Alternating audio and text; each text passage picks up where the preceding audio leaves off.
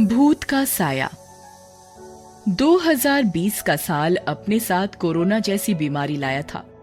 सभी इस गंभीर बीमारी से डरे हुए थे। सुल्तानपुर गाँव में भी कोरोना का आतंक देखने को मिल रहा था। उस गाँव में कई नौजवान शहरों से लौट कर आ रहे थे। शहरों में उनकी रोजी रोटी छीन चुकी थी। उन्हीं में एक सुरेश भी था जो एक बड़ी कंपनी में काम करता था।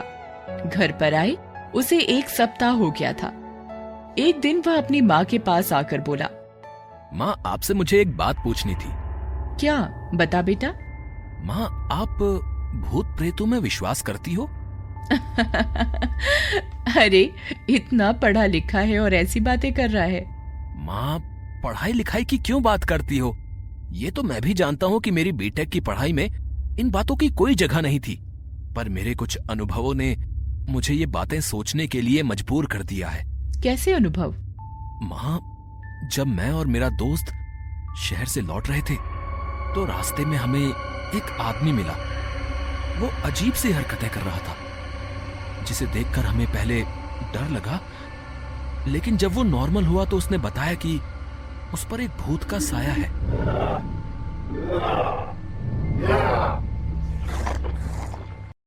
अरे भूत का साया?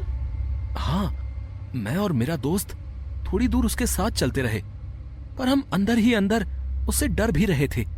फिर पीछे से एक बस आई और वो आदमी उस पर चढ़ गया।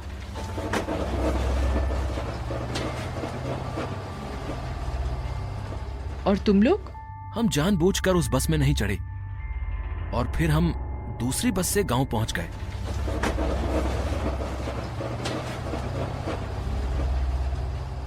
सुरेश! घर पर हो क्या? हाँ हाँ राहुल आ जाओ। सुरेश मुझे वो आदमी अपने घर के बाहर दिखाई दिया।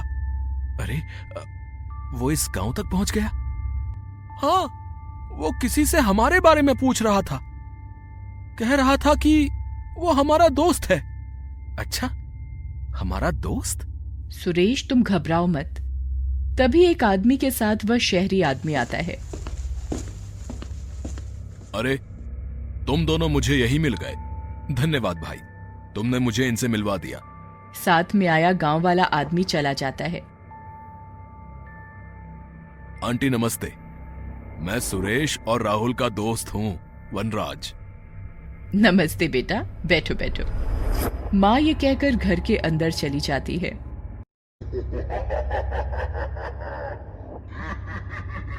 तुम दोनों मुझसे कब तक बचोगे? हम तुमसे क्यों बचेंगे?